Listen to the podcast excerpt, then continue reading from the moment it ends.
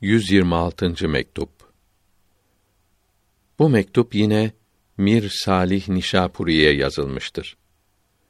Talibin batıl, bozuk mabutlardan kurtulması, hak, doğru mabudu düşünmesi ve hatırına gelen her şeyi de kovması bildirilmektedir.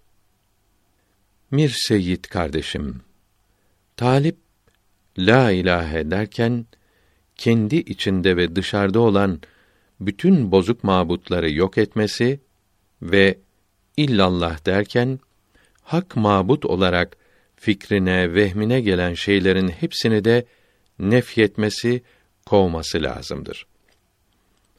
Hak olan bir mabudun yalnız var olduğunu düşünmeli, bundan başka hatırına hiçbir şey getirmemelidir.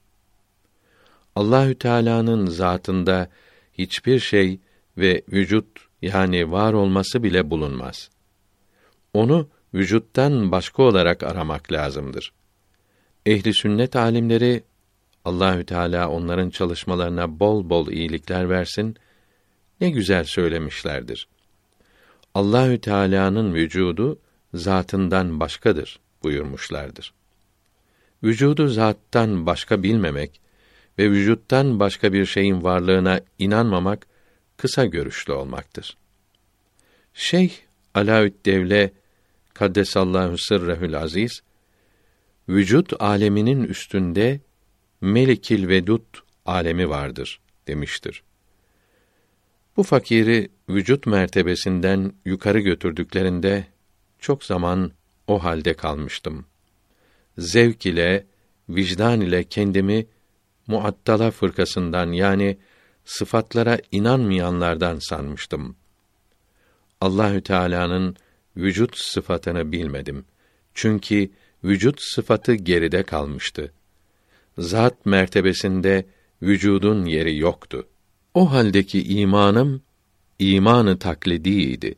Tahkiki değildi. Sözün kısası insanın hatırına, hayaline gelen her şeyde kendisi gibi mahluktur. Mahluklarından kendisine doğru hiçbir yol açmayan, yalnız onu anlamaktan aciz olmak, gücü yetememek yolunu açık bırakan Rabbimizi tesbih ederiz. O her ayıptan, kusurdan, lekeden uzaktır, temizdir. Fenafillah ve bekabillah denilen mertebelere varmak mümkün vacip olur demek değildir. Böyle şey olamaz.